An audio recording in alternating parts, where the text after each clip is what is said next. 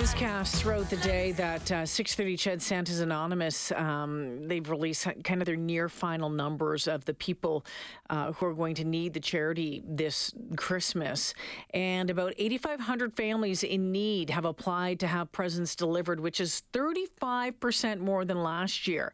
The increase means 5,500 more children than last year uh, will um, get an anonymous visit from Santa's. That's an increase of 37 percent.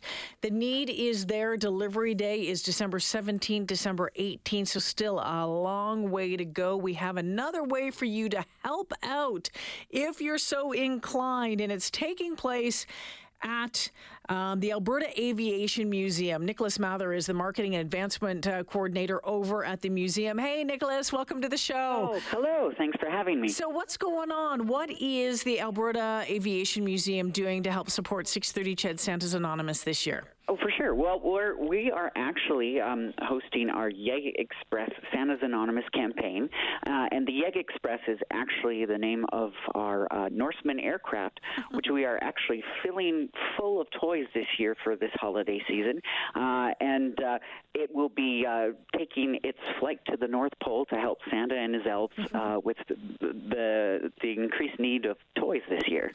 T- tell us about the Norseman to begin with. For sure. Well, the Norseman air, air uh, um, plane um, uh, was actually designed in Canada. It's uh, uh, sort of designed as as one of the most premier bush planes um, of its of its time. Um, it, it, was um, built to withstand the cold north and carry large loads to remote communities, uh, which makes it a perfect uh, mm-hmm. perfect aircraft for this for this mission to to bring toys to the campaign. Yeah, yeah, without a doubt. So, how can people people get involved? They're like, hey, you know what? I want to come over to the Alberta Alberta Aviation Museum. I want to put some toys for 630 CHED Santa's Anonymous in the back or the top of that Norseman. How do I do it? For sure. Well, you can uh, you can actually bring a, a toy donation with you uh, during your next visit.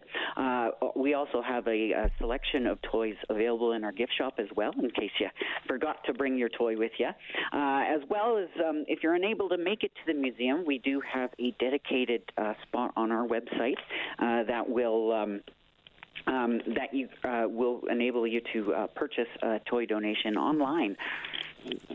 So easy. There's so many ways to do it. There's so many ways to do it. And I think you were looking, hopefully, fingers crossed, for about a thousand toy donations this year. Yes, yes. This is our third year in embarking on this Worthwhile campaign, and um, uh, you know we've we've had great successes in previous years. People coming together, and and this year with um, our combined efforts, both online and in person, we we hope to actually fill it to the brim this year uh, with over a thousand toys. Oh well, Nicholas, want to thank you and your team at the Alberta Aviation Museum, all of your supporters, all of the supporters from 630 CHED Santa's Anonymous, who are dropping off toys to uh, to be a part of this. As we mentioned, that the need even more so this year. So we truly, truly appreciate it, Nicholas. Thank you so much. No problem. Thank yeah. you. Take care, Nicholas Mather from uh, the Alberta Aviation Museum. Of course, yeah, just go online. You can find out the hours uh, right there. But another uh, great organization getting involved with 630 CHED Santa's Anonymous.